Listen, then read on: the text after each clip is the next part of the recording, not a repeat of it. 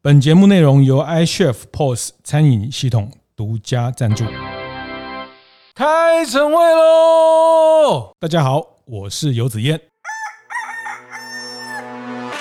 呃，第一家得到一个 BSI 认证、碳中和认证的餐厅——小鹿鸣楼。为什么餐厅必须要这么做呢？嗯，因为其实餐厅它是一个平台，它不只是人相处的平台，它也是农渔畜牧对接到消费者的一个平台。观念对了，店就赚了。欢迎收听大店长晨会，每周一、周四、周五，透过 Podcast 和大家分享服务业的经营和洞察。那当然，呃，从我们今年开始，我们每个月都有一个 ESG Day 哈，就是每个月会有一集来谈这个关于餐饮业、服务业、零售业的 ESG 的做法。那其实我我觉得，在大店长社群的这个平台，我们也一直在推动一个服务业经营的一个进步的意识哈。那前几天在大店长十周年的跟人工智慧基金会。合作的这个 AI 论坛上面，我也说，在第一个呃大店长读书会的十年是一个文艺复兴运动 哈。那接下来我们要推动第二个十年的启蒙运动哦，就是说第一个十年我们希望让服务业可以从呃过去的一个比较经验法则里面往往往一个知识化的方向、知识化的品牌化的方向前进哈。那我觉得进入到以大店长的读书会来说，进入到第二个十年，我们会看到 AI 的应用，还有包。包括特别是在 ESG 永续哈，那其实现在不是只有呃服务业，其实包括制造业、科技业等等，大家都在谈的这个叫双轴的转型哦，一个是数位的一个轴心哈，数位跟 AI 这一个部分，那另外一个轴就是永续低碳的这个部分哈。那呃今天很很特别哈，我觉得今天也是一个很精彩的个案，因为现在他们还在进行，而且已经有一个还不错的成绩开始哈，那是台湾呃。第一家得到一个 BSI 认证、碳中和认证的餐厅——小鹿鸣楼，在啊台北的公馆台大校园旁边的这个小鹿鸣楼的餐厅。那我们今天要跟餐厅的经营方，也是智慧永续顾问公司的曾颖顺曾董事长、曾总顾问来谈谈他现在在推动的餐饮的 ESG。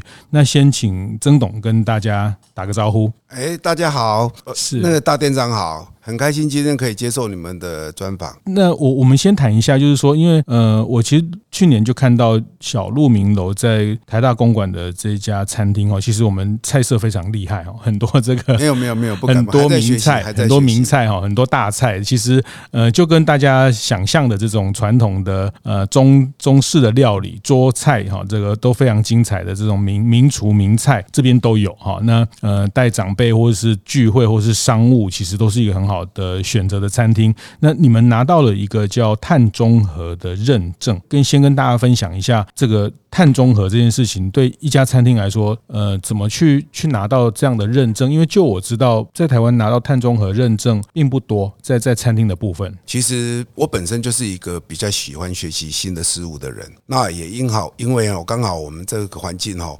是在台湾大学的校区是的边边缘，嗯。所以呢，我们很多台大的老师都来这边用餐，是，是，然后在疫情前的时候，他们都都会因为有一些新的知识，然后在餐桌上面，然后跟大家大家做分享。然后因为我是本店的小鹿名楼的店小二，所以呢，就特别的服务这些老师哈。然后老师常常也很热情的，就是叫我哎旁边坐旁边坐，然后我就跟着做了，是啊，跟着做呢，就跟着听，跟着学。好，然后其实。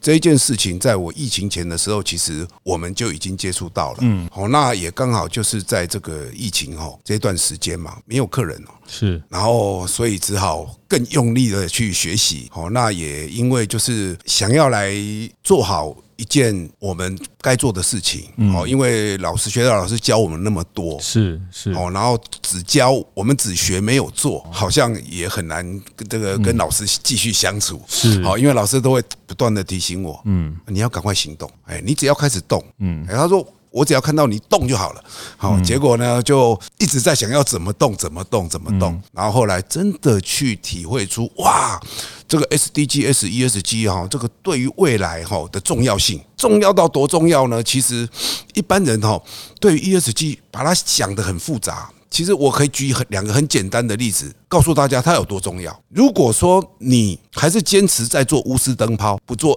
LED 灯泡，那你的产业会怎么样？如果你在坚持你要做内燃机的引擎车，是不往电动车发展，嗯，你的本业会怎么样？嗯，哦，我想答案大家在心里面会很清楚。是，其实我就是因为这两件事给我的一个很大的一个提认，嗯，所以我决定哦，我要赶快来从我自己的本业，然后从。美食开发出发。是，然后我们来就是来完成一个我们整个循环经济的一个循环链。是，为什么餐厅必须要这么做呢？嗯，因为其实餐厅它是一个平台，它不只是人相处的平台，它也是农渔畜牧对接到消费者的一个平台。这个一级产业、二级产业是。到三级是是，嗯，所以为什么很多人讲说，哎呀，你开餐厅的人你就好好开餐厅就好了，为什么要做到要做其他的这些事情呢？其实他们觉得我很莫名其妙，但是我是觉得可能讲这些话的，他们对整个产业的了解不够，是。哦，而且我觉得，因为餐厅就是接触人嘛，所以我们对人跟人的相处。都会有比较深的这个这个体认哈，跟跟方式。那我当然也会有我想要做的一个做法。我总是希望透过我们小鹿鸣楼销售的数字来带动精准的种植、精准的养殖。嗯，因为这些这么辛苦的农渔民们，如果可以让他们很精准的来销售，很精准的来完成他们这个每天努力辛苦的这个。成品，然后我们又会可以用一个去让他们有一个好的成品，然后我们可以利用他这个好的成品来让我们的客人吃到美食。嗯，好，那我觉得这个故事太美好。农渔民那么辛苦，他们有时候老天不给他饭吃的时候，他就没饭吃。那到底要怎么样来让他们哦可以很快乐的来从事他们的工作呢？是，所以希望就是用我们未来整个销售数字，嗯。好，那现在大家也知道嘛，所有都是大数据。对，像我们已经算是数位有所转型的这个餐厅，所以我们每天举个例来讲，我们每天我们的招牌菜，我们的销魂东坡肉卖几盘，数字就很清楚了。是每个礼拜卖几盘。也很清楚了，好，对不对？每个月、每季、每半年、每年，好，因为我们到现在小鹿迷楼也已经快五年了，是，好，所以透过这么样的一个销售的数字，好，然后我们的后台让我们的这些契作商，他可以很清楚的掌握到我们需要的数字，是有所种有所养，交给我们以后，那我想。他们就不会有那种就是那个丰收哈赔大钱的这个这个这个这个事情来发生了。至少我们会有一个一部分的功能。所以您想到的 ESG 就涵盖到一级产业到二级的到三级服务业的整整个扮演的一个餐饮厅作为一个平台的的这个事情。是啊，因为。其实农民哈，你要他们做得好，他们没有赚钱怎么做得好？是他们做的东西如果没有得到很大的掌掌声，他们为什么愿意要做得好？嗯，所以呢，我们是通过跟我们台大的生技中心的主任，好，我们有一个产学，然后呢，因为所有的食材，所有的这个养殖业哈。其实它的重要的是什么？是一个它的生态的一个环境，嗯，跟它所吃的东西是好。唯有了这么好的一个，就是透过微生物的方式，才有可能去提升到每一样农产品，好让它更精致。是。那如果农渔畜牧对我们这些从事这些工作的的这些老板们，哦，如果他们没有一个很稳的一个销售平台，嗯，那他们如何去提升呢？哦，那我觉得这个是。我愿意来尽我这个这一辈子的时间哈，是，然后来完成，甚至于我们其实为了这个碳中和这个起点，未来要发展的事业以后的时候呢，我们也现在在积极推动所有负碳产出的食材。负碳啊，这个待待会讲一下哈，所以我觉得这个讲到这边嗯很特别哦。其实小鹿鸣楼严格说起来，这个。餐厅就是在台大的管理学院啊的这个是这个算是学校里面的餐厅啊，是那当然它也开放给外界哈。那呃，我觉得听起来得天独厚哈，因为我们这边有管理学院的这个台大呃管院的老师，还有进修推广部哈，这个曾董就叫有一句话叫往来无白丁哈，那 来来来这边的都是教授博士，然后都是这个呃师呃这个很很前端的学术的经这个研究者。那那你很愿意的去接纳大家在谈的这些事情。那思考说跟自己的行业有什么关系啊？所以是刚好在疫情的过程，就特别在在把这件事情跟自己的产业做做连接。我觉得这个也是一个呃愿意学习、有学习能力的人，他呃在在这样的地方，他就可以学习到哈。一样呃，我我意思是说，其实也很多人来学校开餐厅啊，学校做生意，但是呃，我我也很少见到像曾董这样，因为在学校在台大，然后接触到这些老师的想法，然后改变他自己，或者说让他的经营的思考可以有更多的。想想法哈，所以看起来这个是一个很特别的起点。那当疫情因为必须转型啊，那呃我知道看了几个报道，就是您呃过去也是在营造业，到了在呃这七八年才投入餐饮业等等的这个过程，也算是投入餐饮的时间还不算非常长哦。那所以也对你来说，呃你也在思考说，在这个呃有人讲红海里面去找到一条一条路，所以碳中和是目前已经。跨出了第一步嘛，是，所以这个碳中和指的是，呃，这个餐厅它符合怎么样？因为碳中和就是大家也常听到一个名词叫碳盘查，是。那那也会跟大家，因为这个比较科技业或者是制造业比较多到谈到这件事情，也可以跟我们做餐饮做服务业的呃店长们分享一下碳中和餐厅它它必须达到什么标准？这个标准哦，是因为要透过第三方认证哦，它来给你出的一个验证书。哎，这个应该是这样子讲。哦，其实碳中和对我来讲只是一个学习的起点，是是，因为任何的东西我们要怎么做的时候哦，如果你没有亲自去参与整个盘查，嗯，就说我们自己整个碳排在哪边。好，那对于这个碳排的这个计量，譬如我举个例子说，譬如说这个一度电它产生零点五二公斤的碳排，好，然后呢一一度瓦斯，好，它产生了零点八几的碳碳碳排。如果你没有去了解到这些项目的时候，你未来要怎么样规划，让自己的设备还是整个营运整个产品，好，这这些东西如何要如何哎来去给他自己就是收集的大数据来给他制定一个我们可以做到的一个方向。好，那也是因为这样子的关系，我常常跟人家讲，其实其实这个做碳中和，只是因为我想要去了解。所以呢，我再举个例子，就是说，其实像过去啊，很多我们这，譬如说渔温啊，还是农场哈，当初他们都是想说用太阳能发电来种来养，对。可是呢，好像到现在，我有听到一些声音，就是说，有了有了绿电以后，反而种的不是很很好，或者是养的不是很好的这个现象哈。那这个就跟当初的这个政策啦，或者是这个这个这个所要达到这个 ESG 就有所违背了。是哦，那如何去透过一个具学术性，然后以及产业界？可以来找到一个共同可以完成的做法。听起来现在大家碳中和也是只是你们跨出的第一步，因为你在这个过程去理解，呃，到底我们对以空间，呃，就我的理解，我们拿到的是一个餐厅的这个空间的碳中和的认证，还没有到整个供应链。是，就是还没有到整个食材的供应链。我我我总是想说自己没有学习好，嗯，你怎么能够带得动大家嘛？是，哦，然后又有什么？人家又凭什么要接受你的意见？所以现在这个空间的它在这个餐厅里面，它可以达到碳中和，就是我们在电的使用。瓦斯的使用跟包括餐具，哎，其实这个它包括到哪一些部分？哎，其实它整个就是我们的范畴一、范畴二、范畴三嘛。哦，因为我们有去做过，所以我们大概知道我们的上下游的，我们自己本身的关系，上下游的关系是。那接下来我们就是希望，就是说在半年内，从我们自己开始做起，从我们的客人要走进来我们餐厅的门口，就知道我们过去制造了多少碳排，嗯，现在我们做了什么事，减少了多少。少碳排，嗯，然后以及我们未来整个空间要呈现给我们的客人是怎么样的环境？在刚才跟主持人闲聊的时候，我们有去讲说啊，未来我们要去推动一些小小种子大互换的计划啊，或者是阳光、空气、水的计划，这些都是我们自己本身做起。那未来就是说可降解、可做堆肥的一些这些菜循环再利用的这些餐具啊、包材啊，这些未来。也都会，我们会逐步去做。啊，因为其实哦，这个餐饮业哦，这几年真的太辛苦了。我们又不是大的集团，我们只是一家小小的餐厅，然后我们也不可能一步同时到位嘛，所以我们就从我们自己的营收，然后的结余，然后我们来逐步逐步的做，嗯，好啊，我想有一天连我们这么小的公司啊。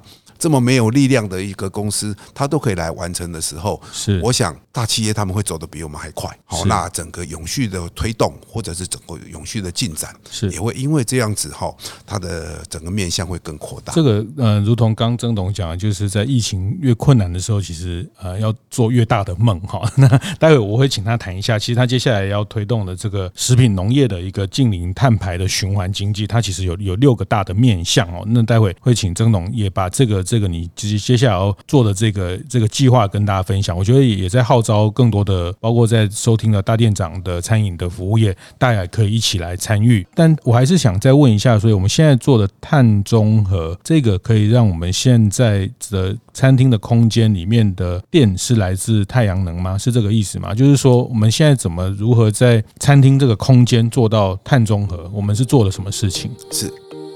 节目进到这里，稍微休息一下。和大家分享合作伙伴 iCHEF 的相关讯息。在这个手机先吃的时代，餐厅的外观和氛围可说是吸引新客的一大关键。身为老板，你还在烦恼餐厅空间该如何规划布置吗？别担心，这次我们节目合作伙伴将与 IKEA 企业业务合作举办分享会。本次分享会，IKEA 企业业务将以局部空间改装、内装更新、季节性软装为主题，带领餐厅老板深入解析打造风格的重要性。及方法，这样的主题真的非常难得。活动就在六月初，名额有限，有兴趣的大店长们动作真的要快，赶紧到 iCHEF 的粉丝专业上看看哦。什么？就是说我们现在怎么如何在餐厅这个空间做到碳中和？我们是做了什么事情？是。那就这个就是因为我刚才在讲了，我们在整个学习的过程嘛，哈，那所以它的当初它的它的这个碳中和是来自于绿电，然后的的的这个平衡，所以它变成是综合。嗯，所以我们现在用的是绿电。哎，对，绿电是指的，其实其实哈，这个场域应该是它比较复杂一点。嗯，虽然是学校表面很单纯，可是因为学校它就是以学校单位，对很多的东西的程序哦，当然它会不会比一般的民营企业是好那么顺畅哈，其实简单来讲，ESG 哈，未来它最大的挑战是在于什么？你知道吗？就是你用的瓦斯的量要更少，可是你的营业额要更高。是你未来你的用的电要更少，你的营业额还要更高。嗯。嗯，这个叫 ESG 了。哦，是是哦，所以呢，所以呢，各位各位，如果说各位听我这样子讲，你们大概就能够理解说，其实，哎，这个还要真的有一点用心哈，然后你自己对你的本业的了解也要够。嗯，我觉得曾曾董也很可贵，就像我们呃前面几集在。谈的呃 ESG Day，像乐宁汉堡他们做 B 型企业啊，像愉悦餐厅他们做生态厨师、生态厨房。那我觉得大家都是在摸索啊，大家都是呃素人，然后在 ESG 在环保这个环境的永续的，大家都在学习哈。那其实我们都不是呃严格说，我们都还。不是什么 ESG 的专家，但是因为我们都是从餐饮、从服务业出发，然后不断的学习，不断的从里面找到适合在餐饮业实践的方法。哈，那坦白讲，因为科技业、制造业它的规范比较明确啊，那我我觉得这个大家在探探索的路上，其实是需要很多不同的知识的来源，然后我们找到一个属于可以实践的路。哈，我觉得这个是这一路我我。是到现在我听到曾董的这个学习的精神，非常的非常的让我敬佩。接下来，所以你讲的碳中和的商场，其实现在只是在空间上用电瓦斯啊这部分先去做做绿电的，然后在瓦斯的使用的效率上去提高。这个只是在你建构或是这样的一种循环经济的想法里面，它只是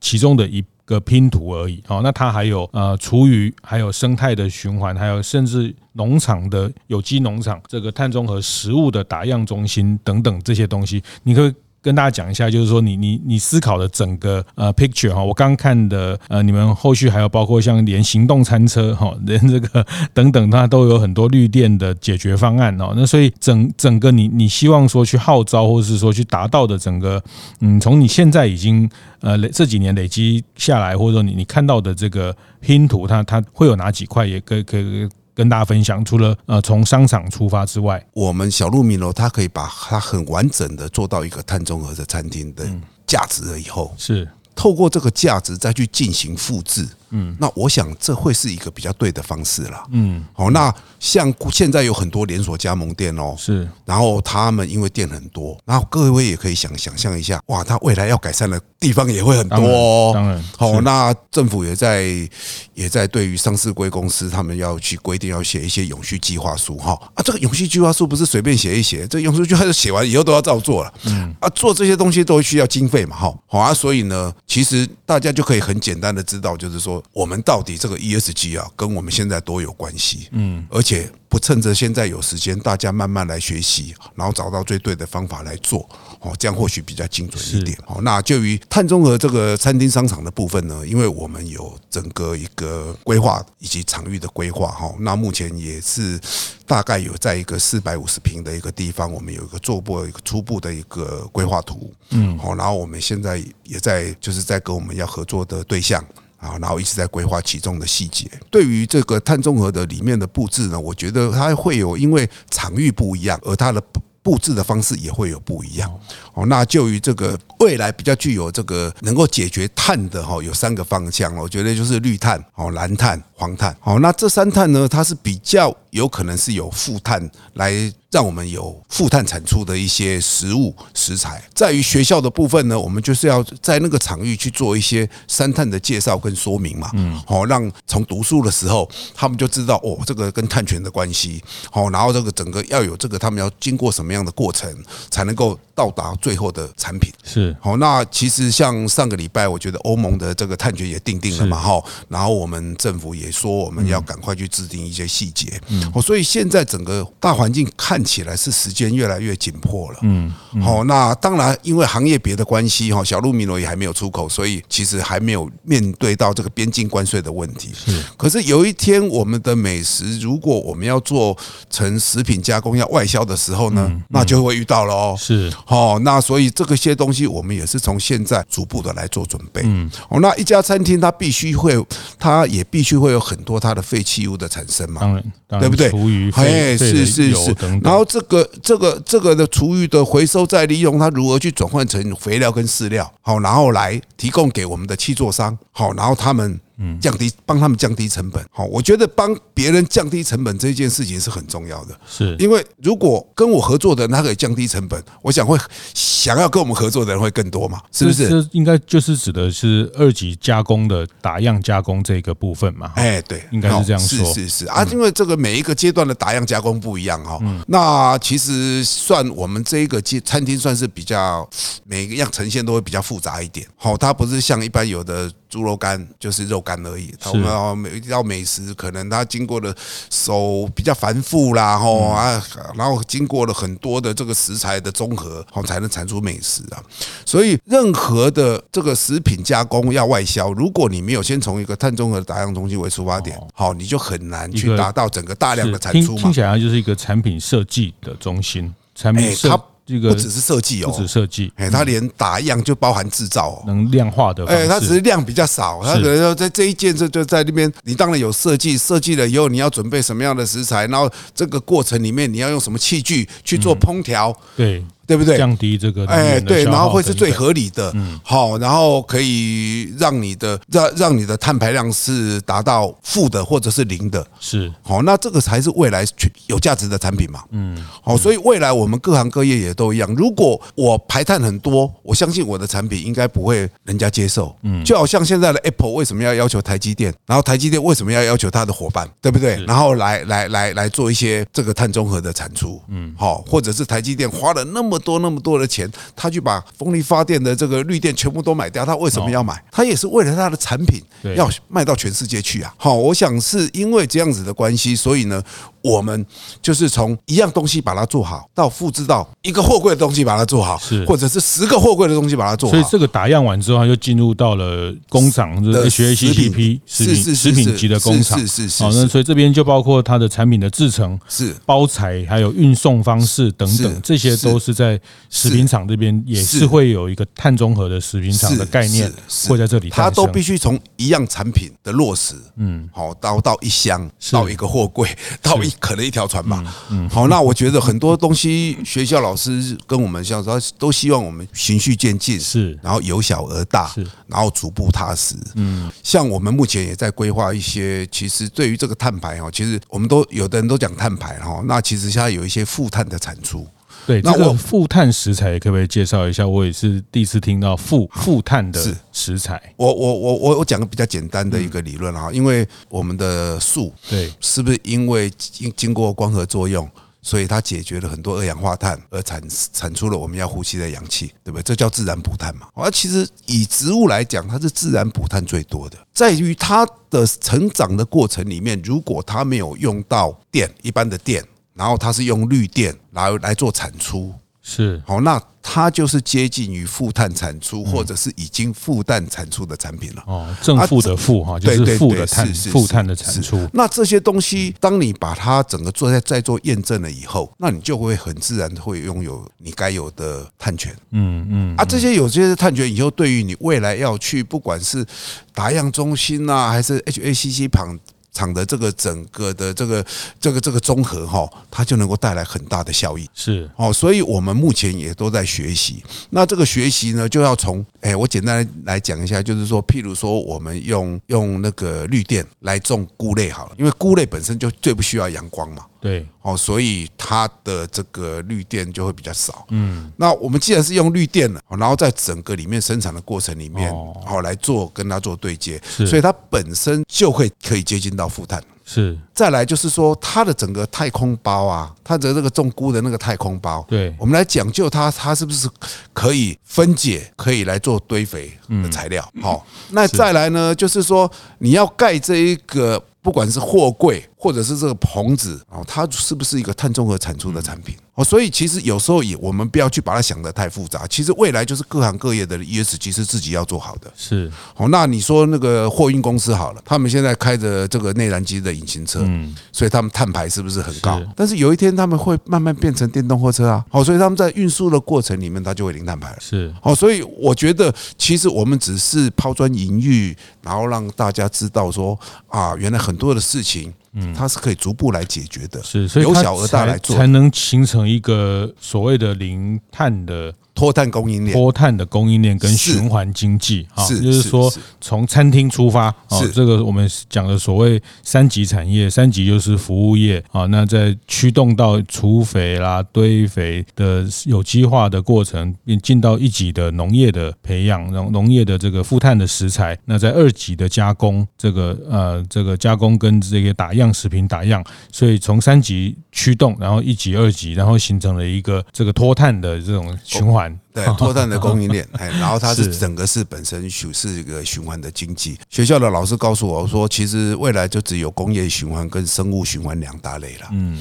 啊，其实我们台湾有很多的这个产品呢，它是跨在这个两大类的中间。这两类是什么不一样？工业嘛，电子工业。好，那电子工业为什么台积电要买那么多绿电？是因为它本身没有什么负碳产出的东西啊。对，除非它盖一个核电厂。好，因为核电厂也算绿电嘛。哈，那它就可以来满足它自己。是，可是还有很多啊，譬如说它的员工啊，他吹的冷气，他他的员工的往返的交通啊，是，或者是员工吃的东西啊，嗯。这个说到戏，就就等于是食衣住行娱乐都会有了。对，好，那我们只是在于我们自己做的本业，然后我们如何从我们这个平台里面，然后来让我们整个伙伴，大家从不知道到懂一点点，好，到懂一半，到理解，到未来大家愿意手牵手一起来做。是，我想理念如果能够相通。事情才会成功。哦，如果要这个理念没有走在前面哦，我觉得都是点点头而已，然后很难有真正的这个愿意的这个这个这个拿出那个态度来做。是是这样子，是是好。我最后问问曾董，就是你你也就开一家两家餐厅嘛哈？那那个儿子有经营一个另外一个品牌嘛哈？那对，就是两三家餐厅的一个老板，为什么要去推动这么大的一件事情？我还是有点。呃，好奇哈，就是疑惑，就说这个这个听起来是一个很重要的产业，服务业、零售业的一个，它几乎到一个政策的的架构了。因为三级产业、二级产业、一级产业，那建立一个循环的经济的，从食衣住行，从特别是在台湾餐饮服务业这么大的这个量体里面来推动。那但我知道你也接下来要号召一个协会来来。呃，请专家，请这些顾问来参与这个脱碳的循环的的运动啊，或是一个一个觉醒啊。那呃，就是说，就是说，讲到底，大家说第一个对自己的生意还是有帮助哦。这我猜想啊，就是说，你的起心动念，呃，或者是说，就开了两三家餐厅的一个一个呃经营者，那为什么要去把这件事情想的这么的完整，然后要花那么大的力气去帮大家把这一个拼图拼起来？我简单来讲一下哦，其实当初我会踏进来餐饮业哈，其实是因为我们家的小朋友哈，他去读了。开平的餐饮，然后呢，我也是他学他的餐饮，我也是跟着帮他找一个地方，然后来来来一起来学习了。所以，所以我们两个学习的领域是不一样的啊。因为我本身以前又是自己又是一个中小企业的业者，然后我跨过的行业也都不一样哈，包括最后的这个餐厅哈，也是我这辈子没有做过的哈。那我觉得很多的东西会有，因为思维的不一样。然后做法也会有不一样，是，其实就是这样子而已啊。好，那对于这个整个这个现在要做做这么推动哦，其实因为我的小朋友其实都最大的也才二十几岁而已啦。我也是希望就是说我能够来做一些事情，然后不止我的小小朋友看得见，然后大家年轻人都看得见，是，好，然后大家如何来合作，好，然后既然我们从事了美食了嘛。那我们需不需要让台湾美食变得更有价值呢？当然，那有价值的时候，那那个故事哈说起来哈才会很美。那所以各位也都知道，就是说，其实每我们在餐厅吃饭的时候啊，如果这一道菜哈是有经过说菜以后，其实吃了以后的感觉都会不一样。是哦，那我们在做做一件事情，其实也是一样。如果我们大家能够把这件事情做好，然后它是一个很美的串联，不觉得人生就这样就快乐了吗？所以呢，我在因为这边的客人有常常。尤其是我们台大毕业的一些校友，每次来我们餐厅吃完以后，都一直鼓励我去美国开，但是我都跟他们开玩笑，你开我帮你。啊，其实没有，其实就是因为在在这个场域里面有那么好的朋友哈，那我们大家就是在共同的激荡了。是，其实人生是不断的学习，这个思维改变了。其实一个产业，如果您也做过了不同的产业，其实真的是思维，真的是呃价值哈。那那其实它真的才是会。改变呃这个产业的可能性，那其实呃讲的比较现实一点。当它改变了既有的游戏规则，当我们是成为呃下一个游戏规则的一个呃领先者的时候，其实获利就就是会随之而来啊。这个应该呃就是说，这个获利它它也不是说做 ESG 就不赚钱哦。就就我知道，我打听到这个呃这几年因为小鹿米龙做这件事情，那包括很多的官方的单位或者是学校单位参访等等，或者是很多的现在呃像很多协会他们的一些永续的会议，哎，都指定在这里。哈，所以这个德不孤必有邻哈。其实，其实我觉得餐厅都是这样，做事业也是这样。你标举一个好的价值哈，那自然就喜欢这样的价值，认同这个价值的人会会靠过来。那也因为这样，嗯，就知道说哦，原来大家也真的很在乎这件事情。那我们也可以从这群人身上又学到更多，是往这个路上去做的的的方向，或者是验证我们的想法哈。那呃，非常谢谢今天曾董跟大家分享，从一个餐厅老板去思考到整个 ESG 的推动哈。那呃。他把这件事情想透了哈，那也特别谈到在疫情的时候，呃，真的大家都走过了这个过程，然后他在那个过程很辛苦哈，那越辛苦的时候，他也鼓励大家越去做大的梦，越去做大的梦哈，那呃都是思维啦，都是思维的改变，然后都是价值的的创新啊，那也是我们在这个大店长晨会，我我常也跟大家分享，我们大店长晨会常讲的。观念对了，店就赚了哈。就是说，啊，经营的观念哈，这个和大家共利利他的观念哈，跟环境的这些观念，那其实这个本来就是符合所谓这个价值，其实也是下一个世代接下来的消费者想要去追求的的东西。除了好吃之外，他也希望这个东西有他的故事，有他的的道理，或是他吃这个事情可以展现他也认同的价值。这个也是一个品牌的价值。谢谢谢谢，今天曾董跟大家分享小。谢谢大家，谢谢这个啊，在追求 ESG 永续的路上，谢谢，谢谢，谢谢大家，谢谢。会后记得在 Apple Podcast 订阅、评分、留言。有任何想在晨会上讨论的议题，也欢迎提出。大店长晨会，下次见，拜拜。